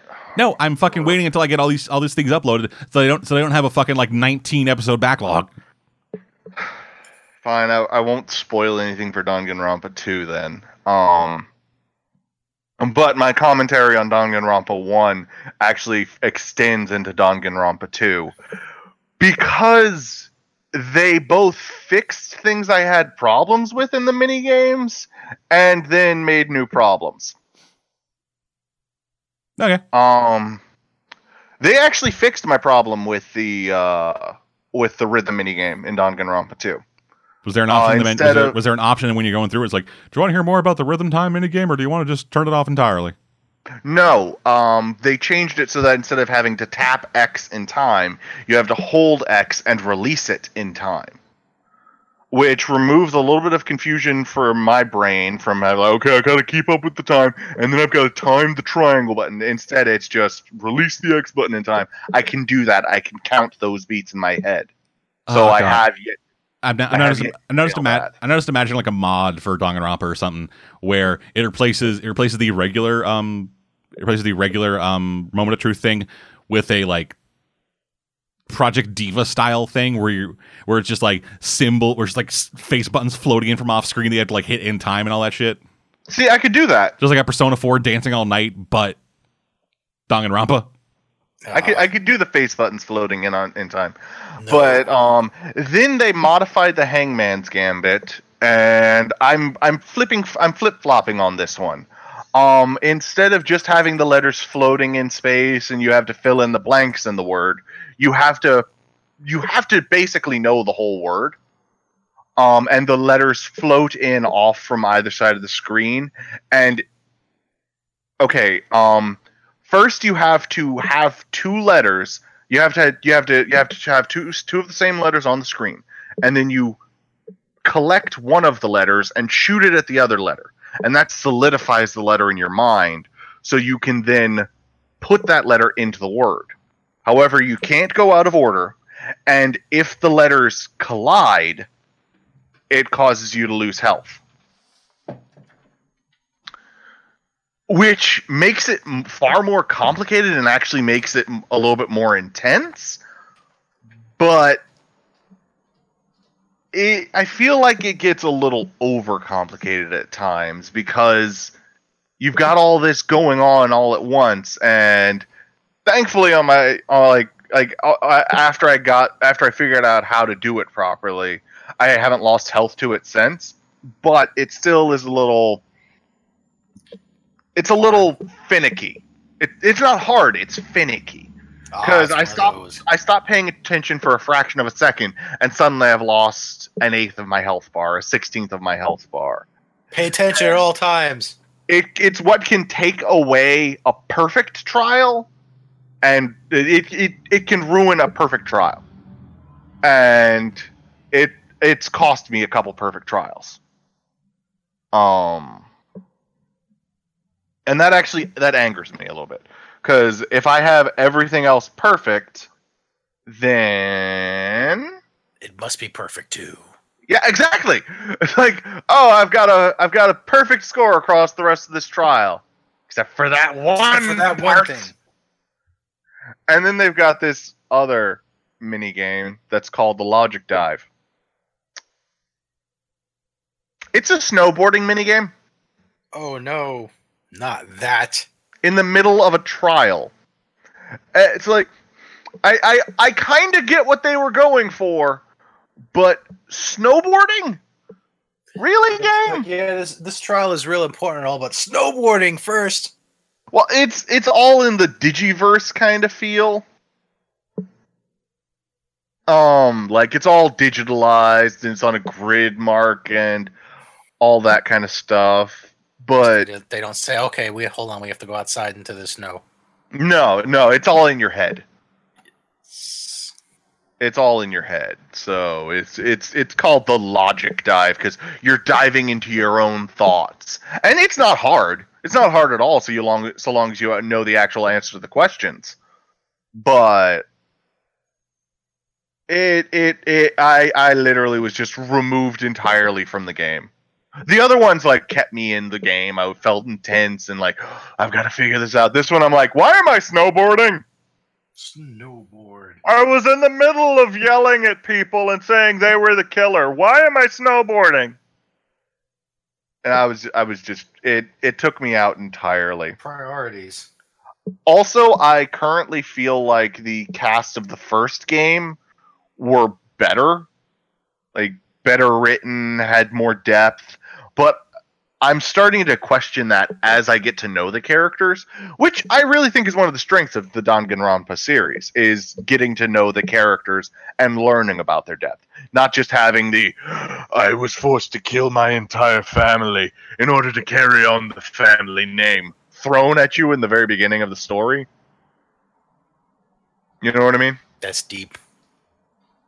yeah it's so i'm i'm very much interested in getting to know the characters more of Danganronpa So you don't. So you don't. Basically, you don't want it to be like, "Oh, hello, hello, character who was randomly put into our village ten years ago, yeah basically. the night of a fire."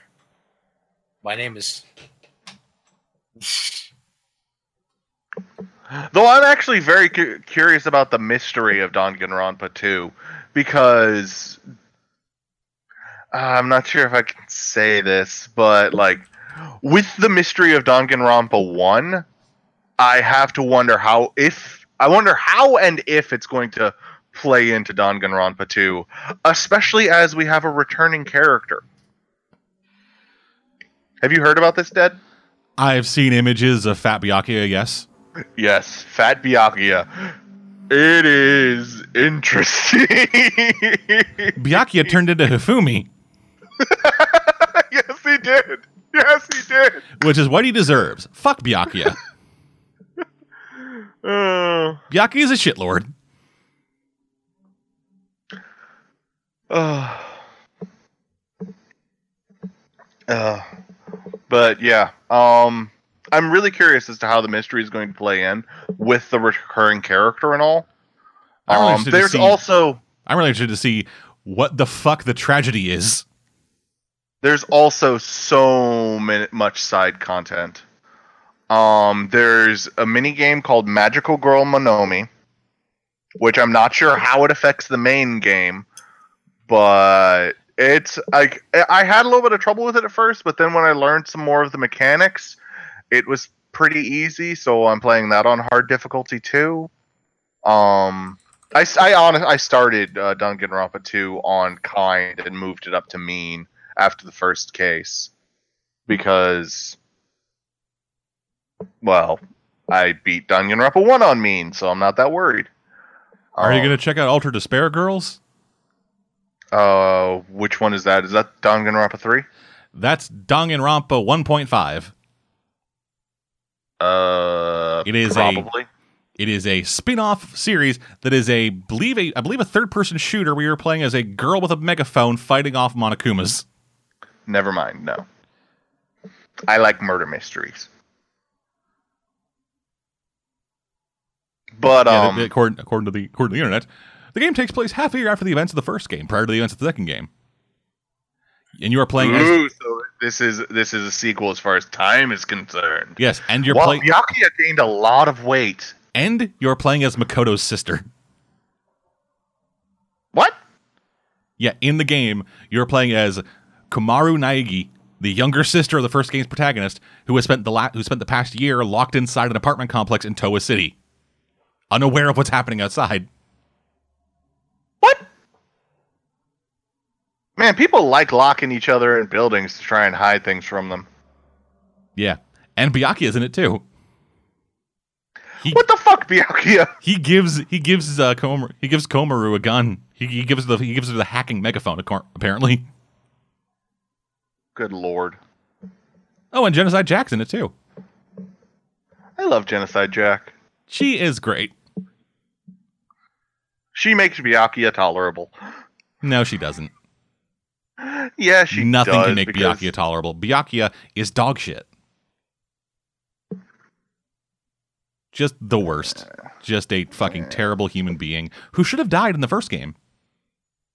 Yeah, I agree with that one. With the amount of with the amount of motherfucking I am invincible, nothing can defeat me fucking posturing from that motherfucker. I assumed he was gonna die. And that would have been the hardest case to solve because everyone except for Toko, actually even Toko, had a very reasonable motive for wanting him dead. Yeah, Toko because that's her I- fetish, and everybody else because he's Byakuya. Yeah, I wholeheartedly agree with you in that fact. Um, mm, no, I, I- I can't, I can't, I can't say what I want to say because. Uh, But yeah, so just just going forward, anybody's interested.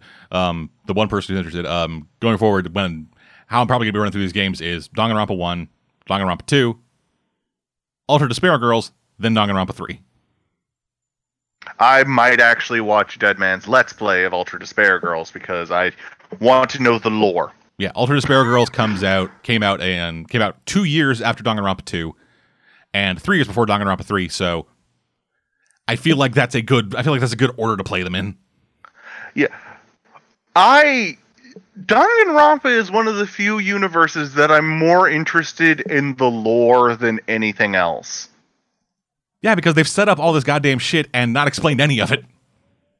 I'm just I'm so, I am absolutely fascinated by their the world that Danganronpa takes place in.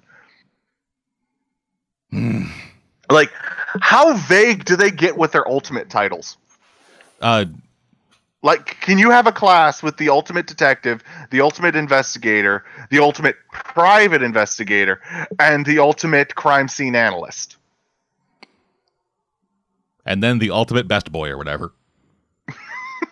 Just whatever the protagonist is, whatever, whatever bullshit title he gets. The ultimate hope. Oh fuck me! That was the, mo- that was the most cheeseball shit. Shoot them with your hope, Makoto. Inseminate them with your hope. Give Byakuya a Or- hot load of hope right in his face. Or fail that uh, story and inseminate Hina with your hope. No, you inseminate Hina with your res- with your, with your resignation. This is getting too lewd for me. That's That's the game. If you choose the bad ending, you just flash forward, and all fucking three of the men left, Byakuya, yeah, fucking Byakuya, uh, Hiro, and you, you all fuck Hina, and she gives birth to all of your kids. Because apparently no one will touch Toko. Well, no, Toko's dead. Why is Toko dead? Didn't you see Byakuya was holding her funeral picture? Oh, I've never actually seen the bad ending. Oh, well, if you do, then yeah, it's Hina. She has three kids around her. I think she's pregnant with another one, and then Byakuya is holding Toko's funeral picture. Hmm. Okay. Yeah, all the kids are around the same age, so it is just a Hina's just a baby factory. Yeah. That actually doesn't surprise me. Um. Man, if it was Sakura though. Ooh. Mm. Ooh. I kind of want to play a Dynasty Warrior style game with Sakura in it though. I, I feel like I have to warn anybody who is interested in getting into Danganronpa. The game leans heavy on the perv humor. Of course, it fucking does. It's a visual novel. Uh, like there's almost porn pictures constantly. You when you when you max befriend someone, you receive their underwear, boy or girl. Well, that's in the school life mode. Yeah, but when you max friend someone, you receive their underwear, boy or girl. You know, like and in friends do. Dan- Danganronpa 2, if you max friend someone in the normal game, you receive their underwear. Again, you know, like you do. By the way, caveman underwear's in the mail. Thank you. Finally, I sent you mine a month ago. Yeah, it's a it's a give and take, man. But um, Alex, you'll get there eventually. I love these games so wholeheartedly, Patient. And I I can't I throw my full support behind them. Yeah, And fucking I want- Spike Chunsoft, I man. want I want the I want the lore. I want to find the person who's writing the backstory for these games, and like I want to strangle them until they tell me the story, so that I just know. I want to know. Uh, Never reveal yourself to me, creator of these stories, because you won't survive telling me. I want to know. oh shit! Oh, What? kinda- uh, the game was actually inspired by Cube. Huh? The the movies? Yeah, the the, the movie Cube. Huh? That is very interesting. Yeah, for those who haven't seen, I can Cu- see where the elements they're. I can see the elements that they're pulling from. Yeah, for those haven't, for those haven't seen Cube, it is a really solid like sci-fi thriller horror kind of thing, um, where a bunch of people wake up in a cube that has doors on all four walls, the ceiling and the floor, and each of those walls leads leads to another cube, and some of these cubes are trapped, and it's about these guys trying to figure out why they're there, where there is, what the cube actually is, and where the traps are. And if I remember correctly, they all have amnesia, Yes, none of them remember how they got there. supposedly. I can't remember if one of them actually does know in the no, end. But um, no. Uh, from, I remember the original Cube, uh, none of them do remember how they got there. Uh, they just kind of like, oh, we got drugged and woke up here. But then one no, guy that was in one of the later cubes that someone actually was like an inside man kind of deal. yeah, in Cube Zero, um, it is a, a Cube Zero actually is told from the point of view of one of the guys running the cube. Yeah, like uh, like one of the guys who's monitoring the cube. He, uh, I think he falls in love with one of the people inside the cube, and then begins like Yep. working to try to get her out of it. And then by the end of it, he has turned into the mentally handicapped guy from the first movie.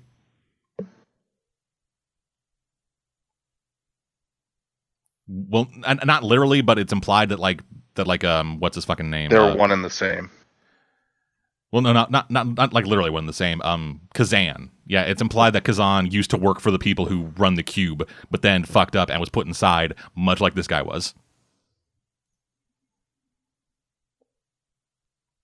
Yeah, I'm pretty sure that the main guy from main guy from Cube Zero does not become Kazan. Okay. But then there's Cube Two Hypercube, which is terrible, Oh. where they just fucking ignore everything the first movie set up and make it They like go for terrible visual effects. Yeah, because instead of being in a just fucking regular cube, they're in a tesseract, a four dimensional cube. Yeah. Yeah, Avengers did not invent that term. Yeah, of course they fucking didn't. No, I've I've I've I've had to explain that to people. Yeah, no, that's because people are idiots. Yeah. But yeah. So those those movies fucking great. Also, Canadian productions. All those movies are Canadian. Uh, the first movie has David Hewlett and Nicole DeBoer, who are two relatively well-known faces in like Canadian sci-fi stuff. Uh, Nicole DeBoer, she was in uh, the last space. She was in the last uh, season of Star Trek: Deep Space Nine. She was uh, in the Dead Zone TV series. And then David Hewlett is from Stargate. I love me some Stargate. Yeah, dog. Anyway, so back to Danganronpa. Yes, on topic. Um like I just I have to say this like I'm really curious how many people are left outside the walls. And if our like we we know that Byakuya must have made it some distance because not only is he mentioned in 1.5, he is actively in 2. Mhm. So I'm wondering how far, like, what happens once they're out. Like, I I have so many fucking questions. Yeah. About the Danganronpa universe. Um, I I just I can't even begin to like to start digging into my questions. But we will get into that when both of us have finished Danganronpa 2. So next year, Yeah. Or who oh. knows? I may just do like a I may just do like a sit down and play for 27 hours recording the entire time and then just edit that down. Just start out really fucking ecstatic going into it, and then by the end of it, I am delirious and low energy, just going and, and stop it. talking." Fuck you! You're the murderer, me. Stop lying to me, fucking funeral picture. You did it, you bitch. Uh, I felt like I, I literally I powered through all of one last night because I wanted to have like it fresh in my memory for today. hmm. so I was kind of like that towards the end of the night. I was like, I remember who murdered me. I mean, you. No, there's no character named you. Who are you? You killed Mondo Monokuma, and I'm gonna prove it. I know who you really are. I go to rip off his face, and it's just robot stuff underneath. See, I knew you were a clock. But my absolute favorite thing about these games has to be, well, okay, my second favorite because my absolute favorite is the people.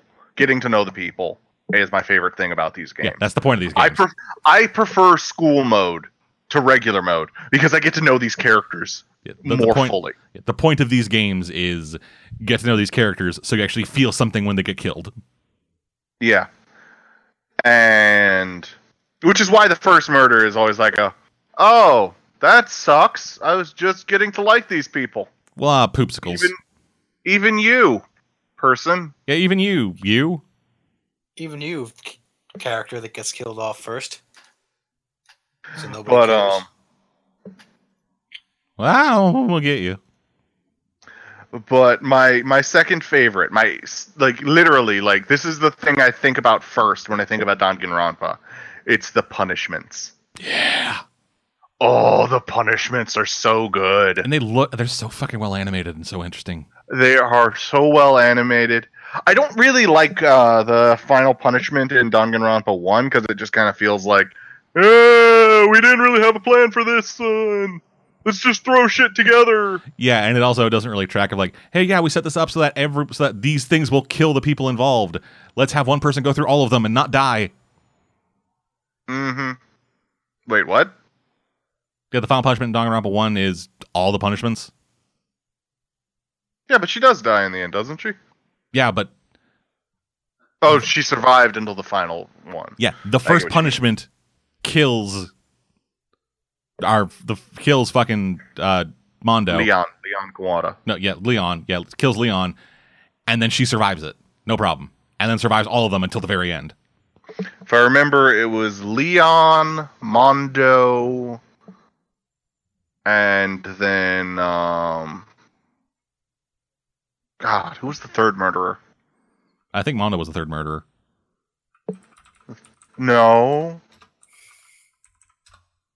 no, Mondo was the second murder. Mondo committed the second murder. The third was Celeste. The fourth was Sakura, and the fifth was, well, supposedly you.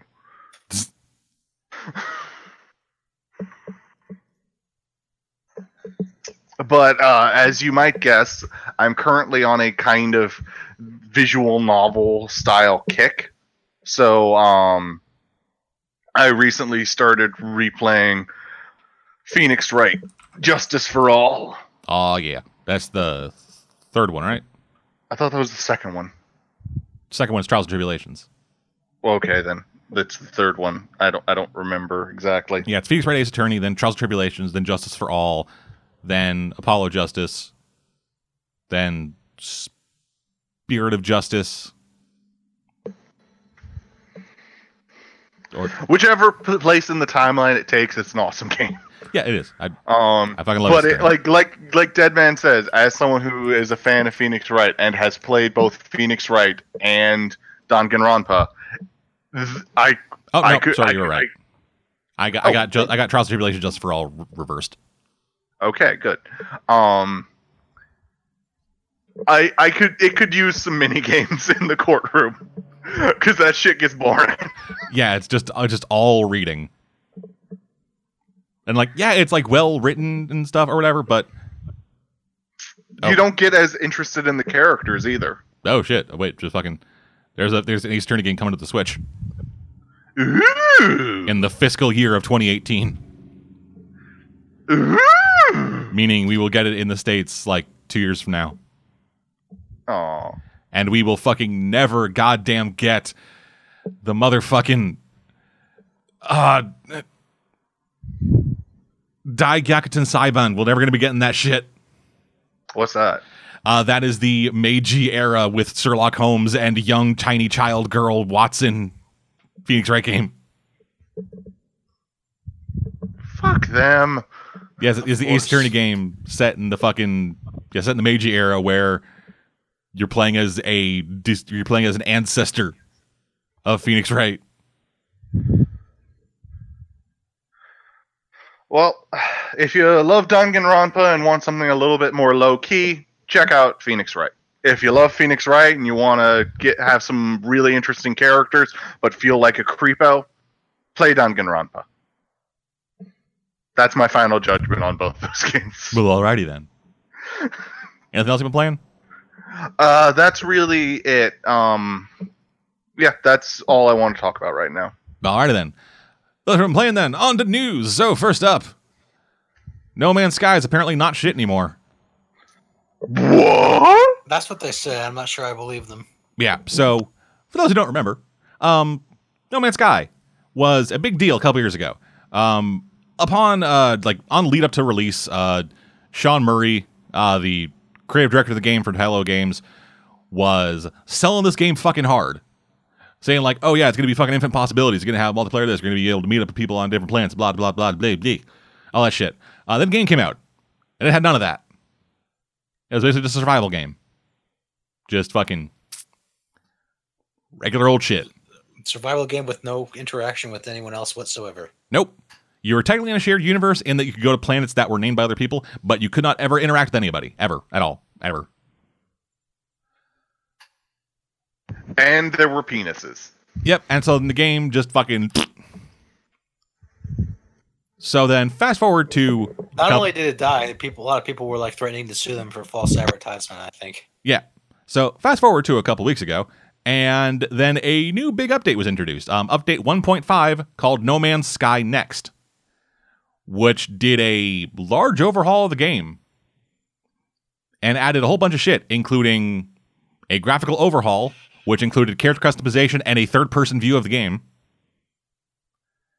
The ability to um, command freight, freighter armadas near unlimited base building in a creative mode that essentially just gave you like unlimited shit so you can just build whatever you want, and then full multiplayer. So it started to become more like the actual thing the game was purported to be in the initial marketing. Eh, I'll just play Space Engineers. They also they also reduced the price by I think like thirty bucks. Which yeah, that the game probably should have been that price from the jump. But from what I have seen of the game since this update, uh, it's still not great. Because I was like, yeah, I, I might pick it up. I'll, let me look at some videos of it. And the first video I saw was of two guys. It was from Funhaus. Uh, they launched the game, spawned in, spawned in the world, spawned in the planet that they couldn't leave because the, because the actual components that they needed to build the ship were impossible to get on that planet. Sounds like great design. Yeah, that's what happens when it's, that's what happens when you have fucking random generating shit. Just you can occasionally randomly generate into nothing. So yeah, that's that. Um, anybody out there who played No Man's Sky or whatever? Dude, did these chal- did these changes actually help at all? Does the game any better or worse? Let us know in the comments down below. Are you still as angry as you were the day that they promised you the the universe and instead delivered you a rock? I mean, peop- Covered in I mean, people were claiming even nine. before it was out, like, there's no way they can do this. They're they're overhyping it like usual. Oh no, yeah, but still, it was a moment of hope. They Molyneuxed it. Yeah, th- th- this is the Peter Molyneux bit right here. Or I'm gonna put a mark in the sh- I'm gonna put a mark in the whiteboard every time the, every time I say the game is not on rails, so you will know the game is not on rails. Anywho, moving right along. Octopath Traveler, the newest RPG from Square on Switch, throwback to old styles of RPGs and stuff. Game has been much hyped, and people seem to be really latching onto it. Uh, so much so that it has passed the 1 million sales mark. Yeah, it's very. Supposedly, it's great. I'd totally, totally be all over that if I had a Switch, but I don't. Yeah. Uh, so yeah, uh, the sales number, which includes uh, physical and digital downloads, is fucking just that's a big deal. One million sales is a milestone, man. That is a big fucking deal. Actually, how long has the game been out? I think like two weeks, maybe. Yeah, July 13th. And they made the announcement of the thing on today. So, yeah, in three weeks, it sold a million copies. Which, Not bad. that, that's really impressive. Uh, Moving right along. Next piece of news. Uh, so, in celebration of this year's Evo tournament, uh, Steam is actually putting a bunch of fighting games for free this weekend. That'll be lasting until August 6th, Monday at 10 a.m. Pacific or 1 p.m. Eastern. Evo tournament? Yes, e- yes, uh, Evo. It's this big fighting game tournament that happens every year in Vegas, where it is just a bunch of nerds in a fucking hotel in Vegas playing fighting games. yeah, and getting gambled on. I Yeah. can get behind that. Yeah, it's a bunch of dudes playing like fucking Street Fighter and bitching about bitching about you know fucking how Smash Brothers Melee is the best fighting game ever or whatever. And there's also just a bunch of dudes in fucking hotel rooms playing that Jackie Chan fighting game. There's a Jackie Chan fighting game? Yeah, Jackie Chan in uh, Fists of Fury, Fist of Fire, I think. Let me check. Yeah, it, it's a game where you can play as three different types of Jackie Chan. What? Jackie Chan and Fist of What, like old Jackie Chan, middle aged Jackie Chan, and young Jackie Chan? Um, no, it's a. A Fist of Fire. Is that it? Fire Jackie Chan? How does that work out? Uh, no. Okay. so- Painfully. Yeah, Jackie Chan in Fists of Fire. Uh, it is a upgraded version of Jackie Chan, the Kung Fu Master. It's a 2D fighting game uh, where you can play as. Um, there are a bunch of different characters in it that are just kind of whatever dudes. Uh, so there is uh, Drunken Master Jackie Chan, um, Spiritual Kung Fu Jackie Chan. Um, yes, Drunken Master from Drunken Master, where you have I like love fucking that movie. yeah, then there is a spiritual kung fu, which is from the movie Spiritual Kung Fu. And then Project A Jackie Chan, where he is just like a cop. Oh man, I was hoping there'd be a Rush Hour Jackie Chan. And then there is Mysterious Lion, who some people believe to be a fourth type of Jackie Chan. And then there is like uh five other characters who are not Jackie Chan at all. Yeah, from what I've heard, sometimes some dudes will just fucking bring this game to Evo, set it up in a hotel room, people have like dollar matches.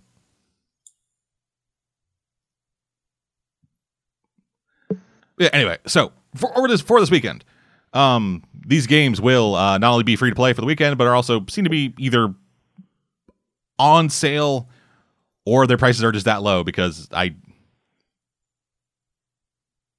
Yeah, okay, it is. It is. There, there is a sale for that because I could not believe that Street Fighter Five was ten bucks regularly. Yeah, so Street Fighter Five, um, Tekken Seven, BlazBlue Cross Tag Battle, Metal Gear Xrd Revelator, Injustice Two, and Dragon Ball FighterZ. These are all games that are free to play until Monday, and they are all also at reduced prices. So if you're into fighting games, fucking check that shit out. Moving on from there, uh, Capcom, in a call to investors, uh, said they're looking to do more. E- said that they're looking to do more remakes after the Resident Evil 2 remake comes out. So in a call to investors, um, Capcom said, "quote Resident Evil 2 was received very well at E3, and in order to tie this first success to actual sales, we are working out our promotional strategy. Further, regarding remakes and releasing of and releasing and re-releasing of titles in our back catalog, We expect to explore these further with a variety of pro- with a variety of properties as a part of our strategy to utilize our library of IP. So you know, business shit saying we have a lot of we have a lot of games that people really like. We will make nothing new ever again. Just And who is it uh, that was saying this? Capcom. Capcom. Damn. Yes. They're not the ones who own the Dot Hack series. Nope. Uh, no, that's Bandai Namco. Yep. Yeah, I know. And apparently, I- Capcom I- al- Capcom also expects the Resident Evil 2 remake to be a million seller. That might be Uh, pushing it a bit. Yeah, Uh, just that'll- You know what that means when it doesn't make a million, they're going to go, uh, never mind, abort. yeah. Well, this is yeah. Well, this is a massive failure. It's clear that you guys do not want remakes of our old classic games. Uh, we will now be putting all, all of them back into the vault, and you will never see any of them ever again. We're now just going to make Pachinko and gacha. Word dog. Seems, seems to be working out well for fucking Konami. I mean, they're making bank. For now. Yeah. So, moving on. Next piece of news. A new Life is Strange 2 trailer has dropped. And it is a it's a teaser of something to be revealed on August 20th. So in the trailer, uh, it is a it's dashboard cam footage of a cop car uh, with just dude driving around, gets to it, gets to an area, and then says and then calls in a 1010, which, based on very light research, is a fight in progress at which point he gets blown back and his car gets flipped over by an unseen force. And then and at the end it shows the backpack with the logo, and then all will be revealed August 20th. So whatever the fuck that means, I don't know. But I am fucking hype. I want this game, god damn it.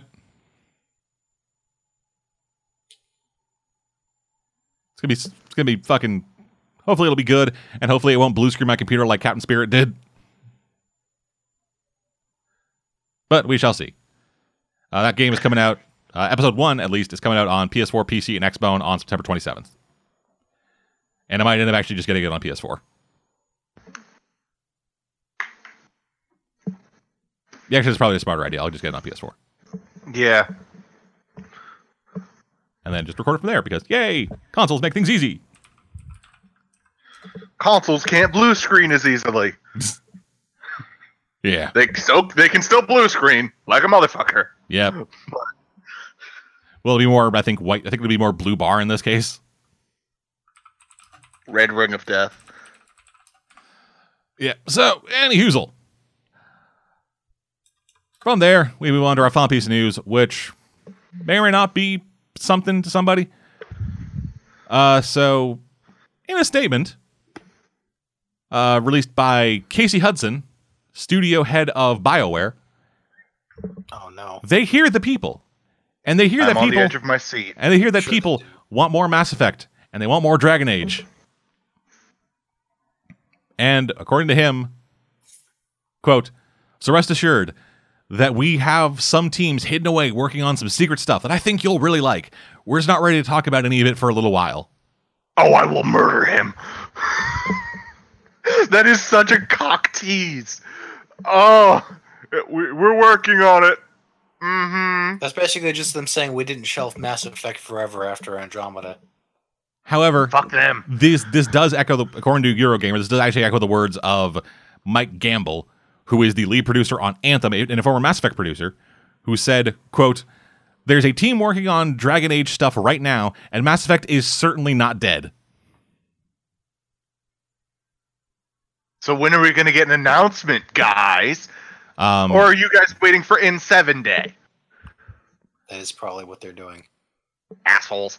oh, actually, yeah, I just, I just looked it up. I just looked something up actually. Um, so Life is Strange 2 is actually seven dollars cheaper on PS4 than it is on Steam.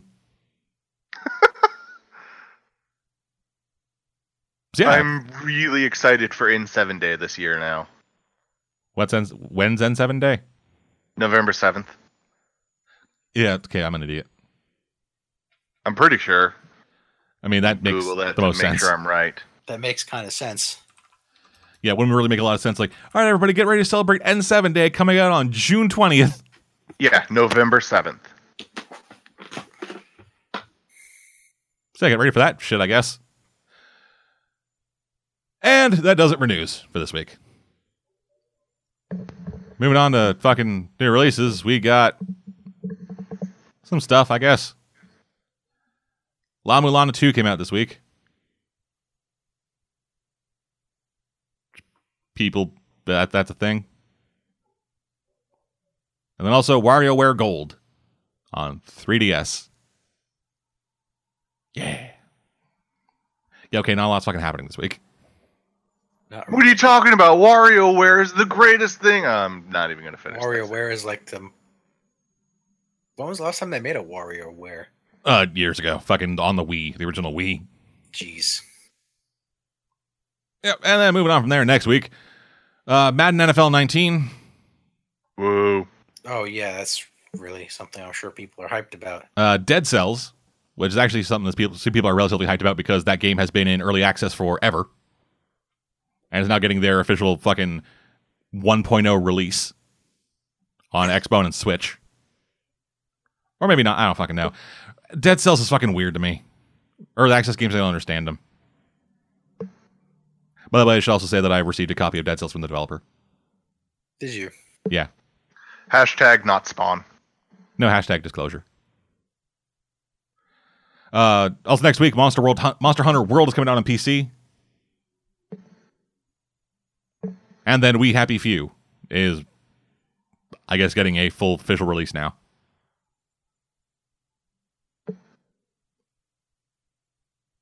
Yeah, and- yeah. We Happy Few looked interesting when it initially started, but then they kind of fucked it by rehaul it by changing the entirety of the game, Mm-hmm. and they did it again. And then again, I think. I don't know. This thing, this thing's fucking weird. But yeah, that's all coming out. That's a couple weeks asking to do for this week. Thank you all for joining us. I'll be back at some point. More of this shit. Then I'm dead. And And I'm caveman. Yeah, we'll see you guys next time. Bye. Have a wonderful time.